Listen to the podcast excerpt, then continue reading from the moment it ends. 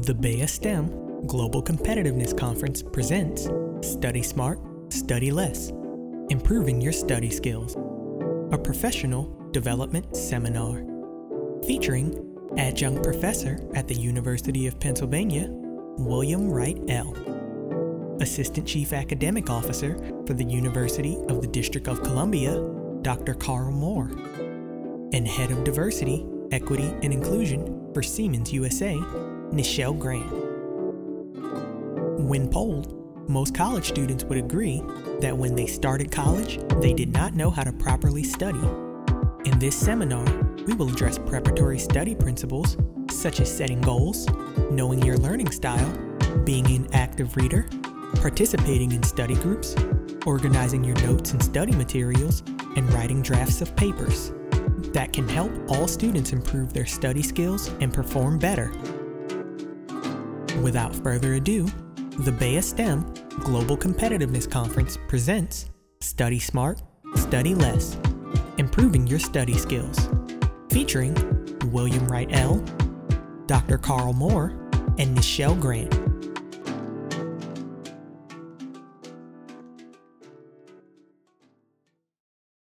share some wisdom with us about studying. Then we're going to come to the gentleman right here. We have Cardozo High School representative, as we all know, and we'd like you to share what you t- chatted with your, um, co- your peers about. Okay, good afternoon. Good afternoon. So, two things that I do is when I'm studying, I usually change subjects within a couple minutes so I'm not too bored by the um by the subject. So like every 5 minutes I'll start with say math and then I'll switch because it keeps my brain going and getting bored and then losing information. And then another thing I do is when I like am doing some work, um, I'll do the problems that I know, skip the ones that I don't know, and then I'll circle them. And then I go back to them and figure it out. Okay. Thank you. Please give her a hand. Great. Cardozo's um, average GPA is a 4.0, the average probably. Y'all, y'all seem like y'all. No. but these are really great strategies, and we're, we're going to hear from a gentleman right here. Also from Cardozo. Uh, no. Okay. Oh, dang, that's loud. Okay. And I'm so, my name is Eddie Kunjuyem, and I'm from Prince George's Community College. And I talked to Portia Wiggins, and uh, my problem, because I'm a two and she's a three, so I, my problem was that a lot of times I find myself doing things at, things at the last second. Like, you know, my homework gets completed, my project gets completed, but it's, you know, at the national deadline of 11.59 p.m., and I'm out there freaking out at 11.50 because, you know, I was too distracted. So what Portia told me was that you know what you should get stuff done during the week. So if it's due on a Friday, don't wait on a Friday. You could get it done on a Tuesday, on a Wednesday, on a Thursday, so that when that deadline comes up, you're relaxing, you're chilling. Another thing is if you come on a complicated problem, talk to your professors. Office hours are there for a reason. So go to your professor, ask them, yo, number seven is killing me right now. Can you please help me? And then, you know, they're gonna be like, okay, yeah, a lot of people are having problems. Here's how to do it. Just go to your professors and then they'll help you solve the problem. Because that's what they're there for, to help you solve problems. So main thing, go to your professors and get your get your homework projects and quiz online quizzes, whatever you're taking, get them done throughout the week and don't wait to the last second. Wow, appreciate you. great. Want to? I would like you to all give yourselves a round of applause for the wisdom. Um, I think before we officially get started, one thing that for you to know, the gentleman here mentioned going to your professors. One hidden resource as it relates to doing better is talking to your peers as well, because no one can tell you how to do like those who are in it with you, right? So how often do you all get into groups and really talk about study strategies and how you're doing in addition to you know what's happening on Twitter or TikTok or Instagram or what have you? But you can talk about these things as well. So I really I really think that you're you are your best resource. And we're gonna we do have a comment here. Um, we- yeah, and then we're, we're then we're gonna get started officially. You can just go to this microphone right here. Okay, so one thing that I wanted to add on, I'm from Montgomery College. I, I attend Montgomery College. And one thing I wanted to say to bounce off of what he said is um, I think that you can use different resources, like you can use YouTube for help with math. You can ask someone who knows better than you to clarify. Um, I just wanted to say that. To, Oh, that's Yeah, excellent. thank you. Let's give her a round of applause as well. So it's feel like we're primed, Mr. Wright. Yeah, I believe so. I believe so. uh, well, thank you all. Welcome. Uh, and by all means, you know, hopefully this is uh, something in which, you know, you take some tools with you, add to your tool belt, and you keep on moving with it. Um, this is going to be an open dialogue, so you know the microphone is there. So, about any, if you have a question about anything, please don't feel like you have to wait till the end. You could always ask because you might have a very important question, but forget. And if you're not writing down, and you're like, oh wow, I, did they touch on what it is that I asked? Did they not? I'm not certain. So you know, we're gonna have fun in here today. So, gotcha. Um, so my name is William Rydell. I'm actually a student affairs and advising coordinator at the University of Pennsylvania in the, in the School of Engineering and Applied Sciences. Uh, I've done a lot, a whole lot. Where, do you, where to start? Yeah, I don't even know where to start. But um, yeah, uh, and I thank you all for all coming out. And uh, um, I'm right up the street. My name is Carl Moore, um, Dr. Carl S. Moore, but I just go by Carl. I work at UDC. I'm one of the assistant provosts there. And um, it was really great to see you all here today. Good afternoon. My name is Nichelle Grant. I work for Siemens Corporation. Um, and I've been there 20 years. I am the head of diversity, equity, inclusion for Siemens. Um, I graduated from Michigan State University, and I look forward to talking to you about study skills. so, yeah, I'm sorry. I guess these are my slides. Um, I'm going to show you all these lovely people again, right? These some good pictures. No, I'm just kidding. Okay, so I want you to take a look at this picture because this is what I use in my dissertation defense what I study, my doctorate is in education. Um, took a critical theorist lens, and pretty much what that means is that you're you're not taking things for granted. You're looking at how you can investigate the traditional ways of doing things, so that we can do things in ways that benefit a broader range of people. Because the traditional ways aren't aren't made to benefit any unique person in this room. It's made to benefit a certain type of individual um, of a certain uh, background and lifestyle, which means that eventually education is only going to be for the, as you can see right here, the monkey, right? If it says for a fair selection, everybody has to, you know, take the same exam, climb that tree. Now, this doesn't have anything to do with the intelligence, right? They can also still be very intelligent, but if from the very beginning you have to climb the tree to show how intelligent you are, you have to study how to climbing the tree in that way, then you're already doomed from the beginning, right? So this is really important for you as it relates to um, studying smart, um, studying less, because if we're thinking about the education system we're in, your mind is so important how you're approaching it, versus thinking that you are the learner that can't do it, right? How about thinking about the mechanisms in which they are using may not necessarily match up to what you naturally do, and maybe you may have to climb the tree, right? But sometimes it's not the case that you have to climb the tree, right? Sometimes the case that you need to know how to explain, right? Or you can work with others to do it.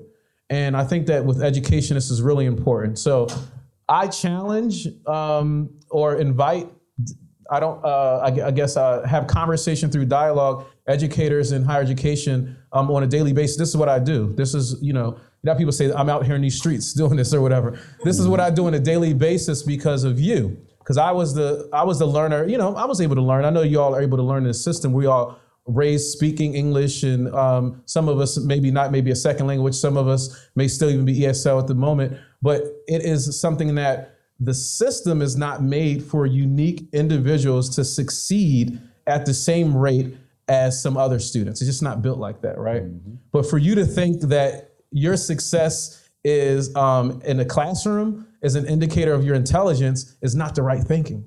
It's like, no, I'm a genius. The system may have not um, allowed my genius to show, but it's a different mindset. So, first, we want to invite you all to have a different mindset going into this because it's um, it's, it's because it's not as uh, popular of a conversation, um, especially in high school, especially in, in college. It's like, hey, because when I was in college, they said, hey, you got to learn how to teach yourself and you have to deal with it because this is what you need to do to get the degree. And it wasn't a lot of this conversation about, oh, Carl, you're a genius, but you know, the system. People weren't talking about that. Any questions about this? Very important. So I want you to take out a writing utensil, something to write with. And I would like everybody to take one out. And how I'm going to know that everybody's ready to participate in this is you're going to actually have your writing utensil up in the air like this. You can put it up with, when you're ready to write. And, and, and if you are going to get tired of doing this, you can like rest your arm on something. But I'm going to wait till everyone has theirs up. I'm going to stand up and see. So I, I promise you that if you do this, um, you, you're here, so you kind of have to do it. But I promise you, if you do this, the experience will be a, a good, a rewarding experience for you. So, writing utensils up. Do you and, and you must also have something ready to write on, of course, as well. All right. So does anybody see somebody around them that doesn't have writing utensil? Call them out. it's like. All right. So you're going to have 10 seconds. Hold your 10 seconds. Don't start yet. And you're going to write exactly what you see there. You're going to write the words writing activity, but don't start yet. I like someone way in the back of the room, someone from the back row, to um, spell writing activity for everybody, just to make sure that at least the per- person furthest back in the room. Can someone from back there stand up and spell out what um, the word writing and activity for us really quick? Thank you, sir. Great. So now I've verified that everyone can see it. Can anyone not see it? Great. So you're going to have 10 seconds to write writing your activity to the best of your ability on the count of three. One, two, three, and go. And stop. All right. So now i'd like you to take your writing utensil and I like you to put it in your other hand. Oh. you have 10 seconds again to write this. And it's weird because been doing so much, I like have the clock ticking in my head. When I say go on, on one, two, three, and go, and you're gonna write the same thing. And stop. Okay. What you, what you just experienced is what it's like to know something, right? You you clearly knew it. I verified it. None of y'all didn't tell me you didn't know it. To know something and then use your less dominant means of communicating that back. Does that make sense? So I don't. When people, when I used to be an advisor, when I work with folks that it's like, no, I think you're a genius. I need you to catch up and, and catch up to where I know that you are. It's the mechanism by which they're retrieving what you know. And not always what you know. Because I know that you know a, a, lot more than you can even explain. And even like I have a, a two year old, and even babies know a lot more, but their communication isn't there, right? and we're not retrieving it for them in the right way, and even sometimes in these educational settings. So, this activity is to show you that your capabilities often extend beyond the retrieval mechanism, the assessment, the evaluation tool. And it's motivational for you to know, okay, it's just a matter of me catching up with that and getting practice, maybe using my less dominant hand, right? Because what would happen if you use your the hand that you wrote with your second time, like all every all day every day for like a year? Do you think you would have done a little better? So sometimes you may need to work on that but sometimes it may not necessarily be the case. You may not have had a chance. But that's what you're dealing with when we're talking about a performance on an exam or a test or what have you versus you being smart or not. So just a few things to show you so we want you to develop a learner-centered mindset because what we know from brain research now is that no one's smart and no one's dumb we don't, we don't, th- that's old school thinking. And some of us may still think that. But we are, we are products of accumulated information, right? Like computers. And how it is retrieved is how we are seen or rendered as smart or not smart. So you can't feel like, oh, I'm smarter than these other people, or you know, I'm dumber than these other people, or what have you. You can feel like, okay, relative to the information that I have stored in my mental computer and society, when it retrieves it from me, I am able to spit it out better or, or, or output it better because of the mechanisms of retrieval, or I'm not able to do that so much well because of the mechanisms of retrieval. But we do know that the information that is going in is going in in a certain way. When we talk about retention, long-term retention for your computer, how far it's stored, and to you, like we all have cell phones, like if it's gonna, your memory is gonna wipe or whatever. We're talking about that a little later. But we all have brains that are getting smarter. Your neural pathways up until you're like well into your elder years, they're getting stronger. So everyone can know that I can get smart because that in itself is a neural pathway. If you think, oh, I'm not smart, that right there limits one's ability to even absorb information. But if you realize that, wow, I have a lot more going on in my brain than I thought. It's a matter of how it's being retrieved. That right there makes you that much more likely to succeed. Any questions about that? Really important. So, we want you to have a, a mindset that recognizes that you can do, and not just surface level, I can do anything, because you, people that tell you you can do anything are lying to you. Um, it's you can do anything if you're willing to put the time in, right? And if you're willing to have the right mindset, not just by thinking you can do it, but by the action that accompanies it. So you can see this slide here. I can learn anything I want to. When I'm frustrated, I persevere. You see an obstacle, you see it as an opportunity to challenge, to level up, as you are talking about earlier, versus seeing the obstacle as a as a confirmation of stuff that's not true. Because if anyone said in here, anyone, no one is smart, then it's like not even a, sm- uh, a smart statement, right? To say that some people are smart and some people are dumb. Really important for you, and even even your peers and folks that you're actually going to be working with. So these books, this is my last slide before I turn it over. these books are ones that I'm not, you know, in our education circles in higher ed, we're always like, oh, I've read these books. And then most of the folks don't actually really read them. They're like doing audiobooks nowadays. So I want to let y'all know that's like a life hack a little bit. folks aren't like reading books all the time, but it does strengthen your brain muscles when you are actually reading because the art of reading is an exercise in itself. So if you are, um, if you're welcome to the, to the um, opportunity to actually read these books, it'll change your life. But what they I've extracted the information from these books and I put them down here. Very simple for you to remember. Learning is sweet. That's it. And this is something I borrowed from one of my colleagues. Sleep, water, exercise, eating. You are not a robot. you are a human. And in human form, this is what fuel you need to learn better. Because what these books are talking about from the mindset to brain rules to the neuroscience, the new science of learning is that people, you could study like, like I was saying earlier, for five hours and not get as much accomplished if you are a well rested studying for one hour. I come into work every morning really early. Two, those two hours, I'm more productive than the entire rest of the day when I get my sleep, right? When my little people aren't keeping me up. This is what we're talking about study smarter, study less, because it's not a, a matter of just, oh, I'm in the library. I used to think I was cool as I was in the library. Oh, I'm in the library. I used to be in there forever. I wasn't learning anything or doing anything as much as I was doing if I were to have those times dedicated, well rested, well nourished, because you're not a computer.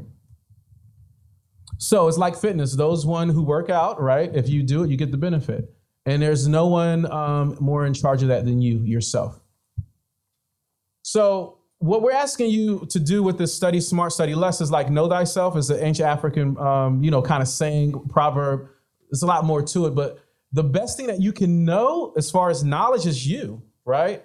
What what what situations and spaces you learn better in, um, what types of information you like to learn. One of the things I learned in college was that if I teach somebody something, I'm not much more likely to never forget it. If I teach them right after I learn it, that's what I learned about me, and even works to this day and I'm almost 40. So like this is like from age, you know, whatever to now. I don't know if that's old or not, but you know, it's like I know if I teach someone something, I'm that much more likely to learn it. Yes, sir. It's to teach it, right? Absolutely. And because you're if you're and if you're learning it like you're about to teach it, you're learning it a little different than just like passively. So hopefully you all are thinking, I'm going to teach one person right after this. So um, these other pieces about complementing your instructional approach, and I'm going to try to speed because I want to make sure that my co- honor my colleagues as far as our time. If you are in the classroom from now in high school, or if you are in college, there it is no excuse for you to say the teacher didn't teach me well, because although there are folks like us that are trying to work in the you know in the in the trenches um, to better higher education and, and uh, K through 12 or C through uh, 16 actually, we know that you have a little bit of accountability as well, or a lot of accountability. So you can complement whatever you're learning by your environment, the city that you're in, right? How can you find, and I'm pretty sure if you ask your instructors or your teachers, they'll let you know. How does this show up where I'm at, where I live? Help me understand what can I do? And that right there, experiential learning, you all can Google it. It's something that's really taking off. Watching movies, YouTube, Netflix, there I guarantee you, whatever subject you're learning, there is something online about it that can help you learn it. Just as uh, the uh, young lady said earlier. Graphic organizer. Some of you may be more so, okay, let me write this out and let me draw it out and sketch it, and then you can kind of situate the information in front of you. Uh, and um, gamification. I have a game to learn Spanish because I'm trying to. Yo hablo español un poquito, pero yo necesito más practicar. I have a little bit, you know, my Duolingo is working a little bit. um, but I need to, yo necesito um, aprender más palabras. I don't know a lot of words. So get, that's the gamification. Same thing for you, right? That's the gamification. That's my phone. It's, it's giving me that dopamine release and all that good stuff. So oh, yeah. gamify. And this last thing, as I mentioned before, teaching it to someone else. So these are things that you have that you can store and use.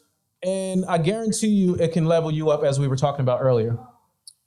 And the last slide, um, this comes from some research for those of you who are, you know, you never know what your audience is, those folks who want to go deep diving into the research.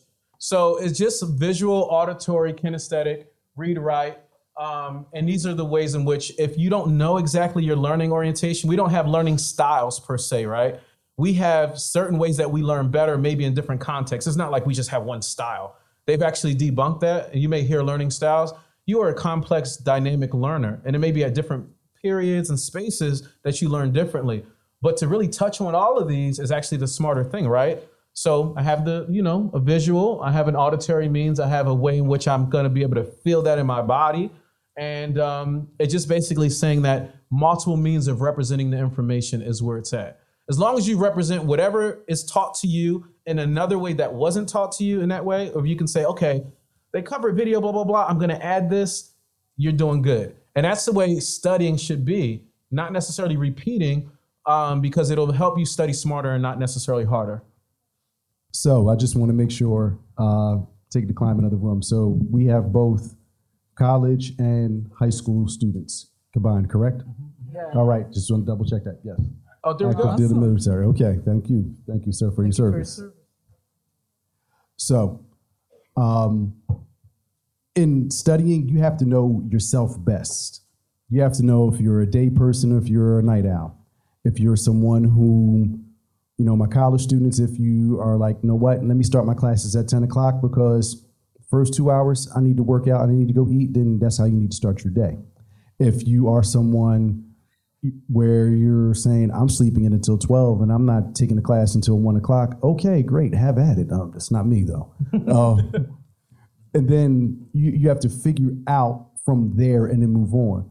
Now, my high school students, unfortunately, y'all are not granted the opportunity to say, I'm going to take a class at 10 o'clock because there's a certain bell that you have to answer to. But the one benefit that you do have is that within those about six to seven hours that you may be in school, you can determine how am I going to spend the time after school. Because you have those that'll say, hey, I'm going to take an hour break because I've been in school all day, and next thing you know, I, am maybe I'm just going to go on some sort of social media outlet, or I'm going to play a game real quick, or I'm going to eat something and then get the itis and fall asleep and wake up at six o'clock, and it's like, oh crap, I didn't start my homework yet. So I was speaking somebody's life into existence. I'm sorry. Um, so you have to know what time of day best suits you. I was a student athlete in college, so for me, we had something called um, sunrise runs. So our coach would make us get up in the morning before the sun came up, and he would make us run about seven miles per day, and we would watch the sun rise. I ran track. I was a sprinter. I'm a graduate of Lincoln University. So literally, uh, that set the precedence of when, how my day was going to move. So I knew I would go back, shower, eat breakfast, and I wanted eight o'clock classes. So for all four years, I made sure I had an eight o'clock class because I wanted to be done by three, knowing I had practice at four, knowing I'll be done by six, and knowing that I may have other assignments that I have to get to. So you have to know what time of day works best for you? And then you start there. And then also, do we know when to shut it off? 10 o'clock? Nine? When you start yawning. Start yawning. I'm a, I, come, we're gonna come back to that, okay? We're gonna pin that. I'm gonna come back to that when you start yawning. Seriously, um, you have to know when actually you're not absorbing anything else, because after a certain point in time, your your brain is like a sponge. You're going to absorb as until it's completely saturated. Now I want y'all to go home and take a sponge that's completely saturated, stick it back into a bucket of water, and see if it's going to absorb anything else. It will not. that is you. You have to know when to say, hey, guess what? I'm cooked.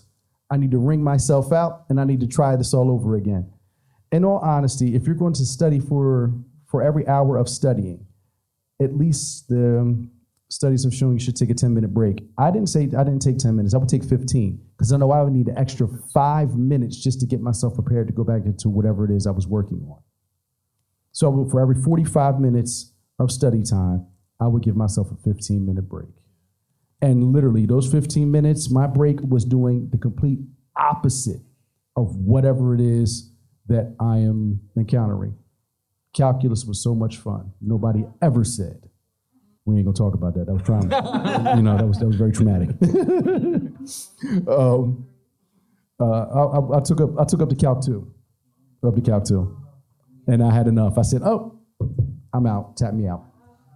Um, so you so you have to know when to say when. So if you're if you're going to start your day early, that means in the evening, as far as as much energy that you think you may have, you have to know when to cut it off. So if 10 o'clock is the time that you may want to do so, then fine. Don't push it until 12. It's not going to be there. You're going to find yourself reading the same lines over and over and over and over again. And you're uh, absolutely observing, I mean, absorbing nothing new. And then what settings do you work best in? So when I was an undergrad, my brother and I both went to the same school. We were a year apart, year and a half apart. So I knew better than to go into the library at four o'clock during when it wasn't when there wasn't track season for him to be in there because he's going to talk and we're going to goof around. I'm not going to get any work done. Now we had two separate rooms because we didn't want to live together. We're like, nah, we don't want that. Do that at home. But for me, I knew that if I'm going to the library, I'm going to find the most remote spot where nobody can find me.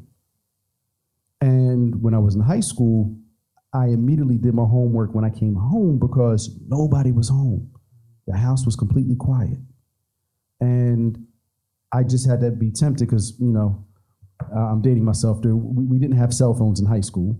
So I knew to turn the ringer off on my landline. Got in trouble quite often because my mom was like, Are you home? Yes, why didn't you answer the phone? But that's neither here or there. But still. Um, I would do that because I know I would be most productive. Because I I exert you have to, you have to think about it. if you're sleeping for about eight to ten hours. If that's why I said if you're exerting how much energy during the day. Like how has anybody ever just calculated how long you're actually up and functioning just during a day's time? For about 14 hours, somebody said, roughly. Okay. So eight hours of sleep you're exerting yourself for 14 hours, and then you're going to try to push yourself for another four hours. So let's say 18 hours. The math isn't adding up. You're in a deficit at this point in time, correct? So then, like I said, you have to know when to cut that off. Also, um, do you study best in groups or alone? Now, this is the thing. Now, the, here, here's the thing here. Um, I have any engineers in here? Okay, so my engineers, just just a few. We only have just a few engineers. My engineers, we have a senior design project, correct? So which means that's a group work, right? And most times, don't we learn from our, our, our compadres? If we're not goofing off, if we're not. So if I know it's a big if, um, but if there's certain things that you know you really need to put the extra work in on, then you do that work, you do the groundwork yourself. You have that alone time. You carve that time out in your day during the week. If you know two hours each day, I'm going to spend alone reviewing something. It doesn't have to be two hours straight, it could be an hour here, an hour there.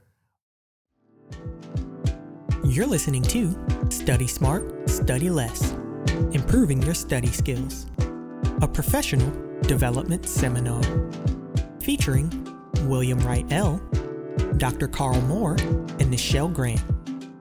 Brought to you by the Global Catalyst for Change, the BEYA STEM Global Competitiveness Conference, where we make the untapped potential possible. Be sure to check out our social media pages on Facebook, Twitter, Instagram, and YouTube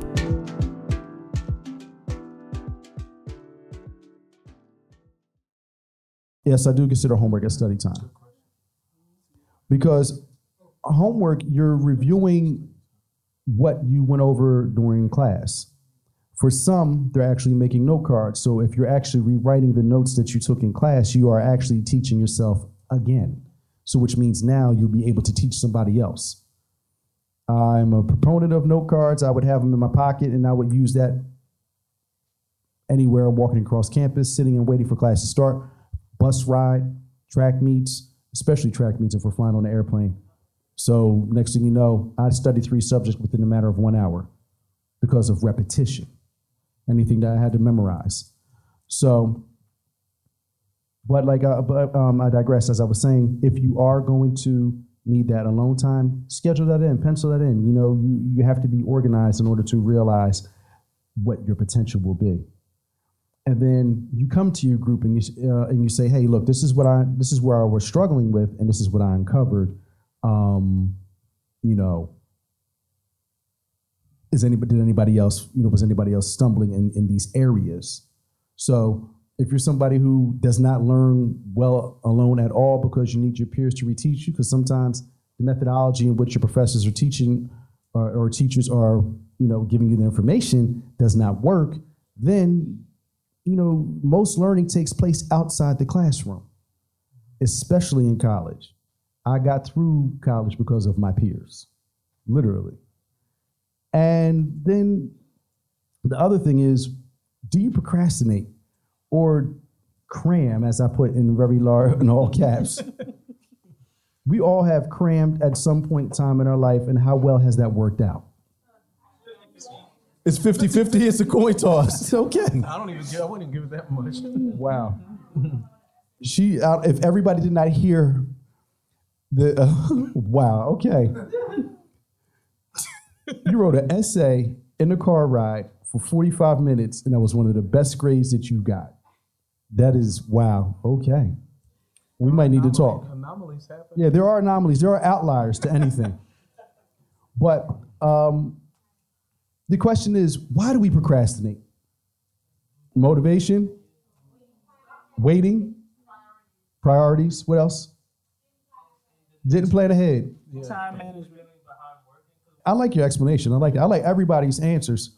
But most times we procrastinate because everybody's correct because we're fearful of what this is going to require of us. What do we have to expel?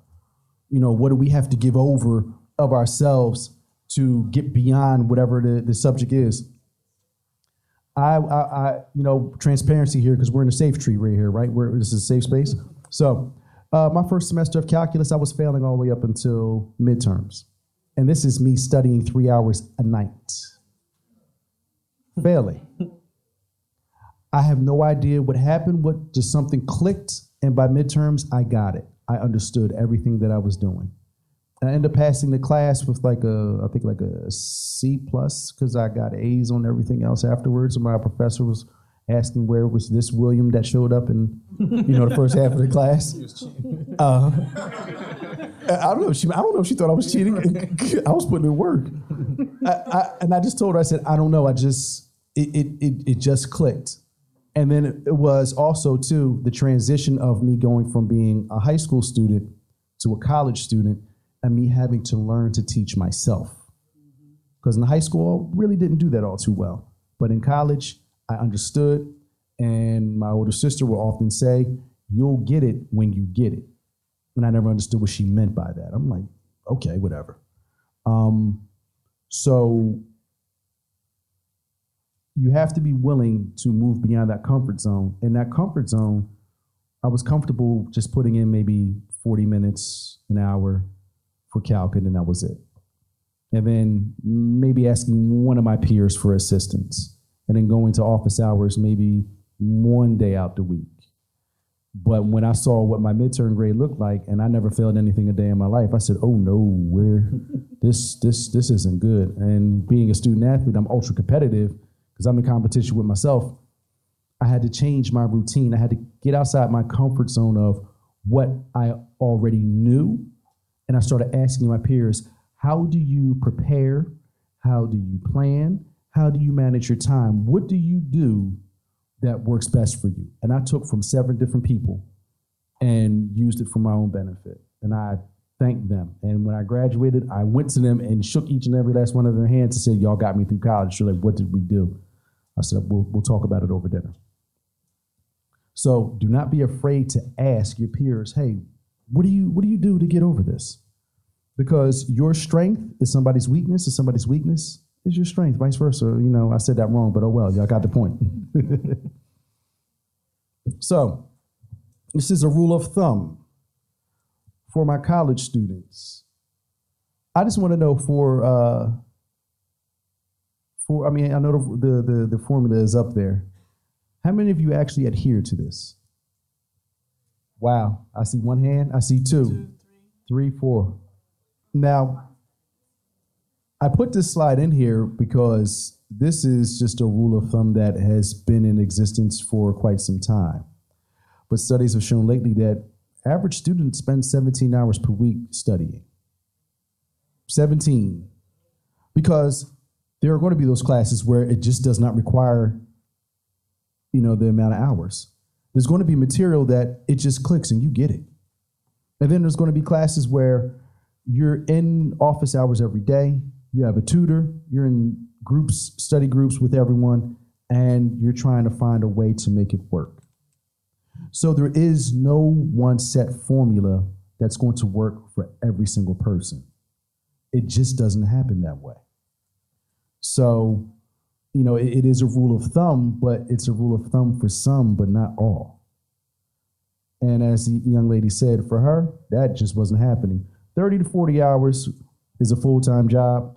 And as it says, the last, the last uh, point, 45 to 60 hours, well, that's working overtime which means that's time and a half. So y'all might want to, you know, y'all might want to check in on that.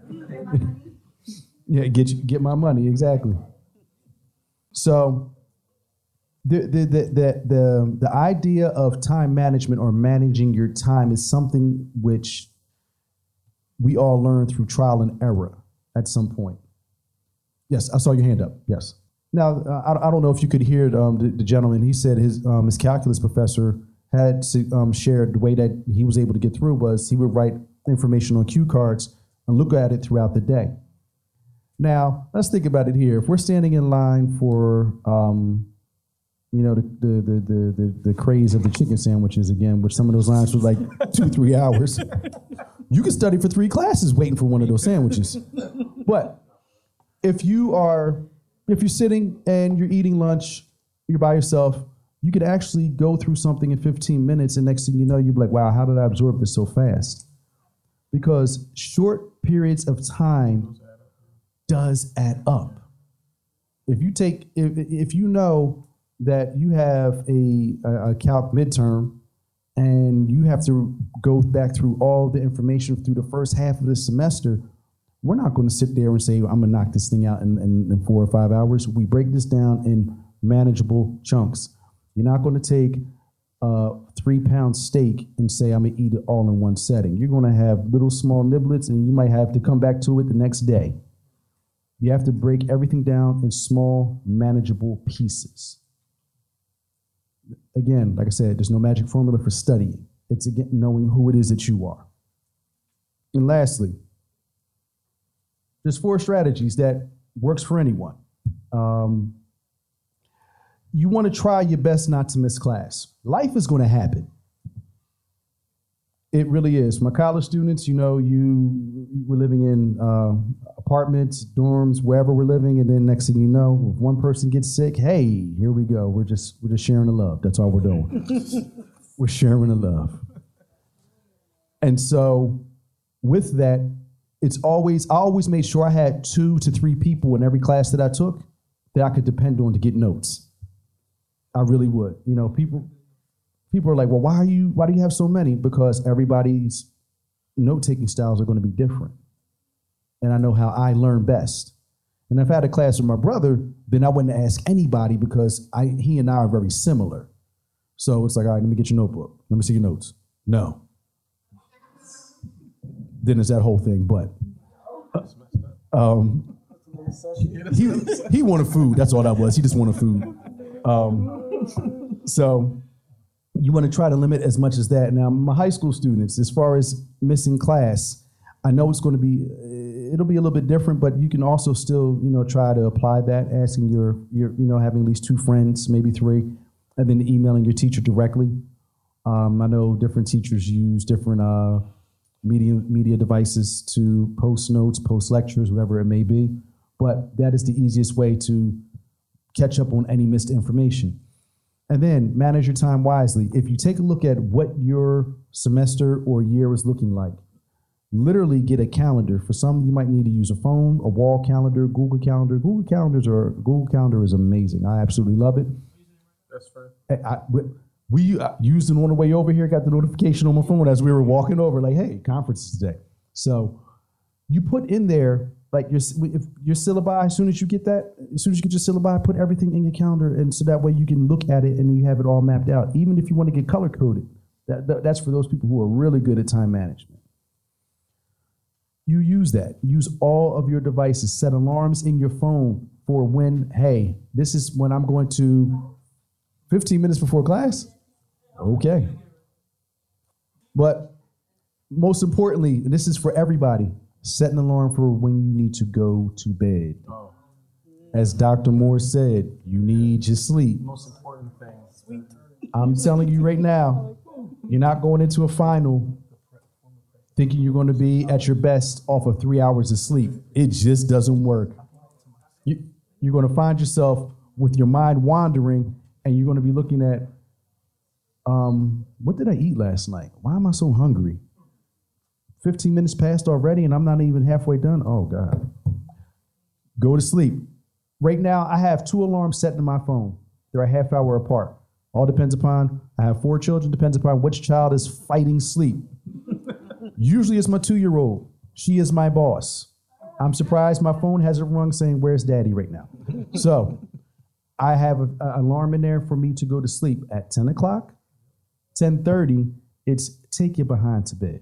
That's what it says on the thing. That's exactly what it says on the alarm. I labeled it that. Mine, mine says your life depends on it. Your life depends on it. It's funny the same strategy. because if you do not know when to actually go to sleep, you're in trouble. You, you, you really are. You're going to hurt yourself.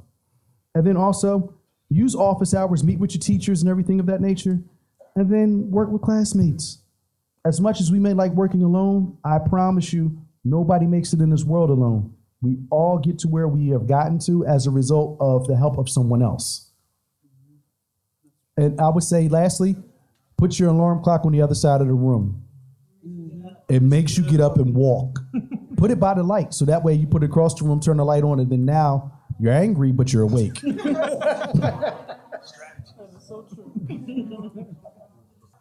All right. You have a question? Go ahead. Hello, hello, hi. Okay, so personally, when you said like put everything in your phone, I'm the type of person to see the notification and just ignore it. So what do I do? Like, Put a second one in. I'll still ignore it. You put see you have to do stuff that irritates you, so then that way you're mad at yourself and you have to you have to answer it or respond to it in some way, shape, form, or fashion. I'll put a notification so that way it pops up on my my calendar. Then I will put a notification in so that I'll put I'll set an alarm that will pop up maybe 10 or 15 minutes later. And then I'll set a third one if I'm being stubborn about something, especially if it's a project I know I have a deadline I have to I have to work on. I will do that. Right now I have at least 15 alarms in my phone just for one day. Because I don't want to miss anything. I want to make sure I optimize on my time. And also, you know, it's it's a way for me to be able to set mini goals for each day. And, and Google digital detox because it also means you're desensitized by your phone. And the more you detox, the more sensitive you'll be to your phone and the more likely to work. So just Google that later. It's just a longer conversation.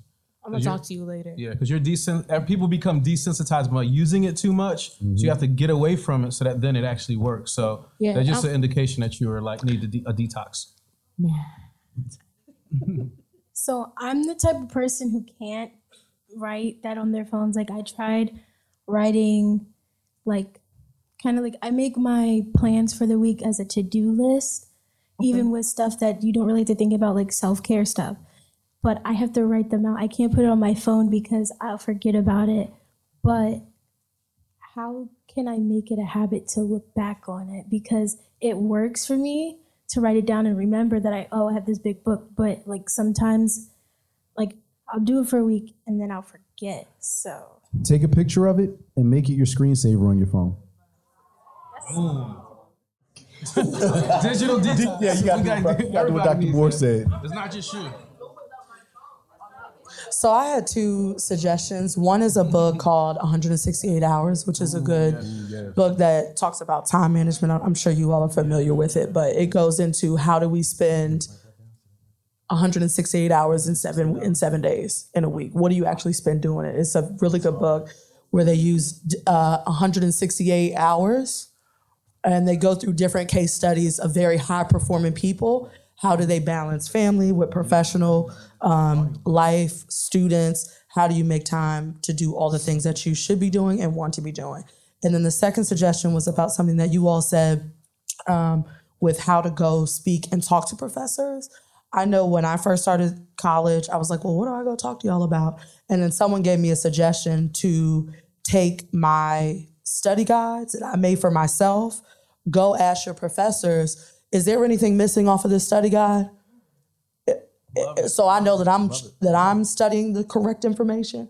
Is there anything here that I need to be studying that's going to be on the exam that I need to play, pay, pay closer attention to You know, so that- that you're not wasting your time? I just want to all kinds of claps for that because that actually helps in the work world as well. Because you're gonna have to verify information, which is what we're about to get into. So I just just wanted to clap, snap, and clap for that. That's excellent.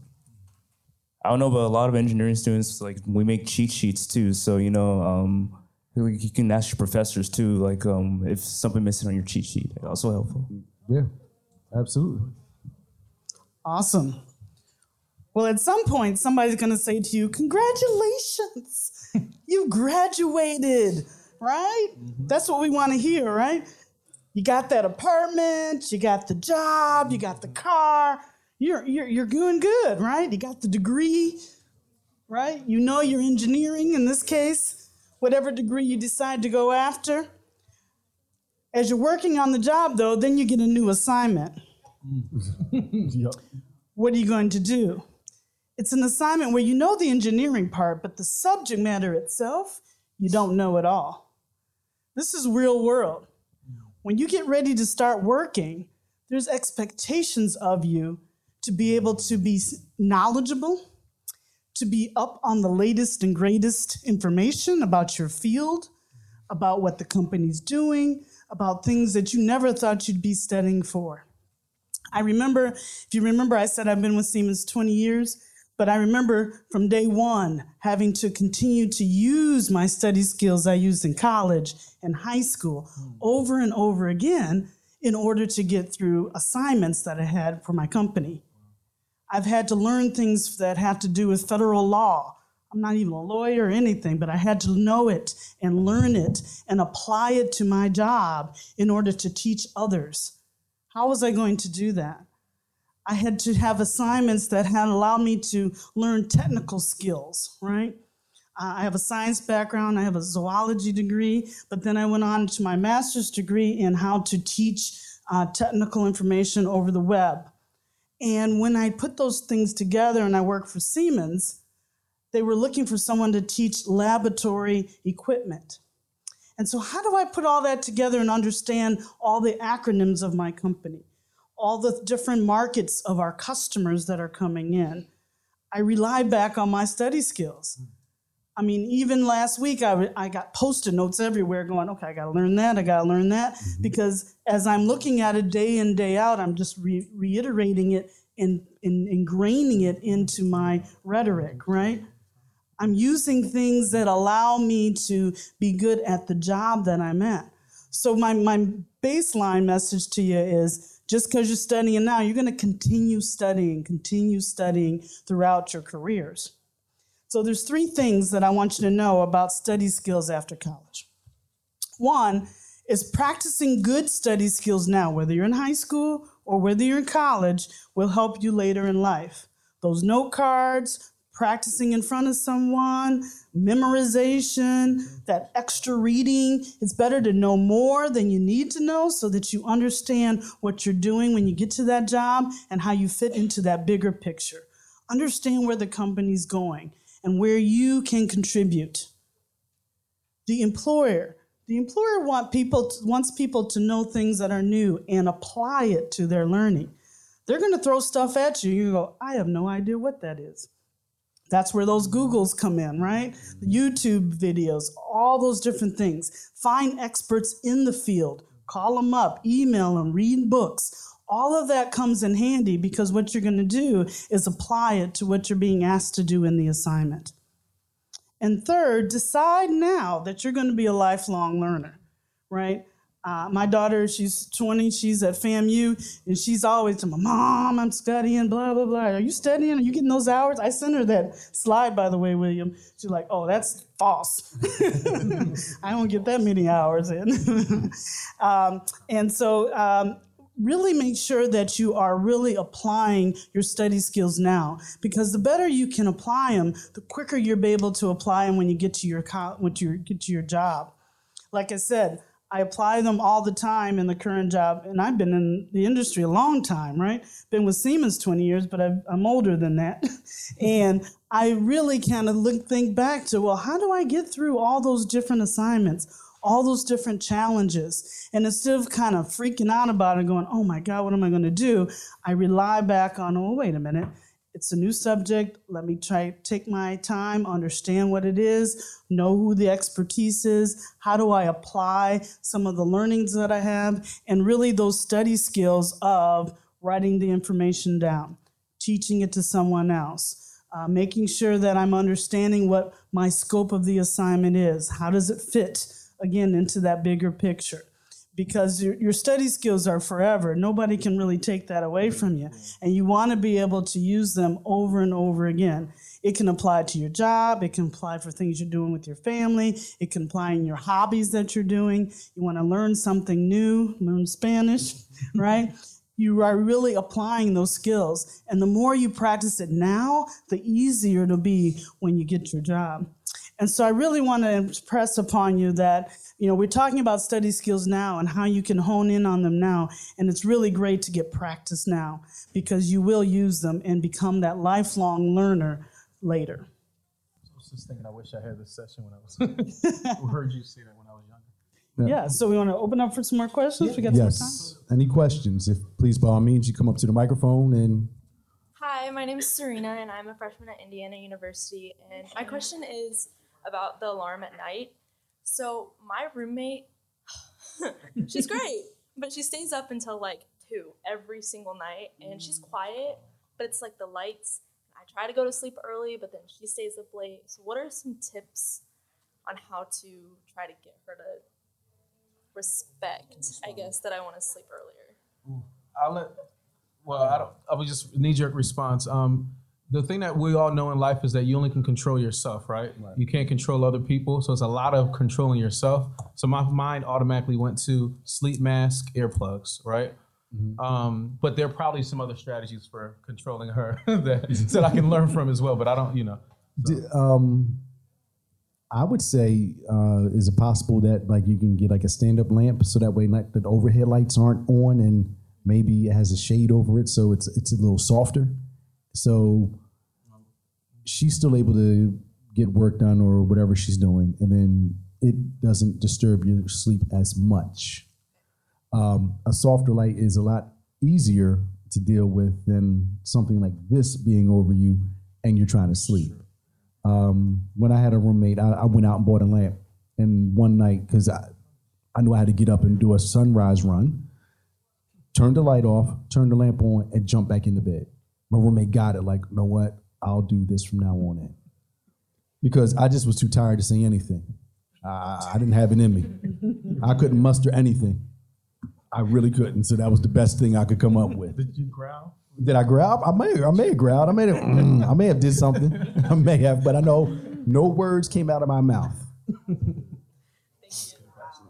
Um, my question is directed to you. Okay. I also run track, and I feel like to, to be honest, that's the hardest sport when it comes to practice. Mhm. So how you said your schedule was to have a class that ends at three, but practice at four. To me, an hour to rest and you know have me time before practice is not enough. So how would you say I should balance going into college? How will I balance my time between practice and my school? Um, that hour, I literally would find myself doing something that would ever make me happy in that moment. If it was some, which was crazy. Sometimes I would be shooting. Um, I'd be in the gym shooting basketball an hour before practice. People are like, "Why are you doing that?" Because I love basketball. Why didn't you play basketball in high school? I did, but I stopped growing. So you know, I had to find had to find another sport. I was good, but hey, you know, height wasn't on my side. Um, so I would actually do whatever it is that just brought me joy. And sometimes it would just be listening to music. And I would sit in my room and listen to music and, and just chill out. Before, I, as long as I was in a good mood before I went to practice, I was able to do my best in practice. If I did not, it was grueling. And all I was doing is thinking to myself, when is it over? And then it would be that much worse. And I hated it especially on the days when our, my coach would say, We have a sold out concert. And I said, I didn't buy a ticket because it was a workout that we, was, we were going to be running nonstop because somebody did something. It was a punishment. So you have to do stuff that just makes you happy. Thank you. Hello, um, my name is Michelle Owsley, and I'm a sophomore at Indiana University. And my question is, how do you like? So my school is very research based, so they Mhm. hire researchers, and like they might not necessarily care about teaching students, honestly. So how do you approach people like that? You know, I'm basically talking about my chemistry professor. He's like very, you know, research based. Like, how do you approach him in like office hours and things like that? Um, is there a TA for the class as well, or no? Yes, but she's a graduate student, so I mean, she has time for us. But like the the school, I'm at the class I'm in, is like 500 people, so you know she can only do so much. So I was wondering, like, how do you like kind of go and talk to people like that? You know, no, go, go, go. Go ahead. I was going to say the the, in, the inconvenient truth is that it is very common, especially at Research One institutions, that teacher faculty members are hired to research, and teaching is secondary because of like their promotion and tenure, their job. That's like part of what I do um, in terms of working with faculty. Um, so I would say, I don't know if I'm approaching. The goal is to learn right in the class, right? yeah, get just how to approach him, like how to ask questions. Because sometimes I don't know, he kind of makes you Yeah, think you should I- know this or. Uh, yeah, I think that what you're asking is a really good question for everyone because everyone sometimes because a person doesn't have the um, training and the even it's an intelligence thing as well to be able to break things down for you. They'll make it seem like you're the problem. Yeah. So I understand where you're coming from, and that's what we do um, in faculty development and higher ed. Teach teachers how to teach. I think it's more so of knowing who to go to. You may not necessarily have to can, go to that person. You can't change them. Remember my thing I was saying earlier. You can't change people, just yourself. Maybe more so going to the TA.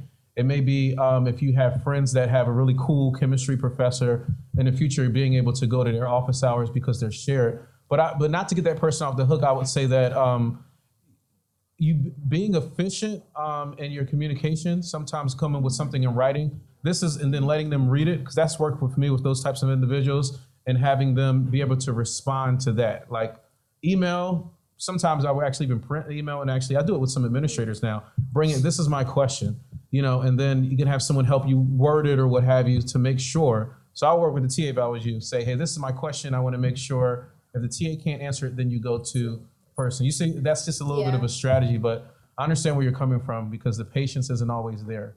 Um, but it's more about what you can do so you can be successful because that person, they're going to be them, but how can you do you the best way? Kind of thing. I would add to that though is that um, it's it's all in what you communicate when you do sit down with that person, right? You sit down, you say, "I know we only have X time. This is what I want to accomplish. This is what I need from you, right?" And so be clear about that, and don't let them kind of go all the way off, and then they eat up your time, and you're like, "Look, we, we didn't even get to what I'm supposed to be talking about, right?" So be be clear. Be clear when you make the appointment, and be clear when you get to the appointment to make sure you guys are on the same page as to what we're trying to accomplish, right? And then prepare, right? don't just go in there and, well, I wanted to talk to you, but I really didn't think about what I wanted to talk to you. You know, write down exactly what you want to ask them verbatim and say, okay, I got question number one, da da da da da da, and wait for your answer. Question number two, right? And so that there's some structure to the dialogue. Thank you. Thank you. Um, hello, so my name is Aquino Gorda from um, Cardozo Trans-STEM Academy. Hi. So I'm a junior. Next year I'll be taking um, AP Calculus, and I'm also a football player. Mhm. So what's one word of advice that could help me pull through the predicament you were in? Um, in high school, um, I don't even think they teach trigonometry anymore, but, which is basically uh, like pre-calc. Um, so what I end up doing to manage my time and then also to make sure uh, I was doing the best I possibly could, because I know after school you have practice, weight room, then possibly home. If you have a, um, if you're able to put in your schedule, because some schools allow it, some don't, like a study hall session, like it takes study hall. People were like, no, but what's the use of that? You get a lot of work done there. It makes life a whole lot easier when when you have to when you know you have only a certain amount of work to do after practice. Because after practice, you're tired, you're beat up, and you're hungry. You just want to go to sleep. So I, I that's what got me through. It most certainly did. So I, I would I mean that's the best advice I can give you is to try to build in a study hall session your senior year, if you can. Thank you, sir. So I, I thank all of you for coming out. The one thing I want to leave you is with this. Keep this in mind. This is a dream that you are looking to fulfill, going to college, getting a degree, and moving on with your life. But the other thing is when times get hard, by all means, do not, I mean, I repeat, do not forget why you are doing this because it's something that lives within your heart and you actually are fulfilling a legacy that you didn't even know that you had had signed up for. Yep, Don't give up. Thank you all. Best of luck. Love and light.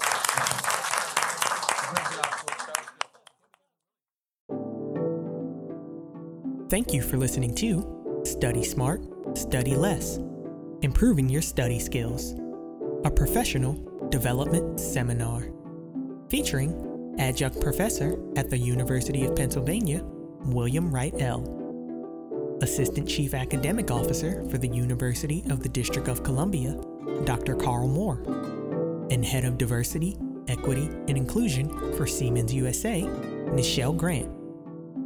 If you have enjoyed this presentation, be sure to attend the BEYA STEM Global Competitiveness Conference. For more information on how you, your company, or organization can take part, visit www.beya.org. For college students, contact us at 410 244 7101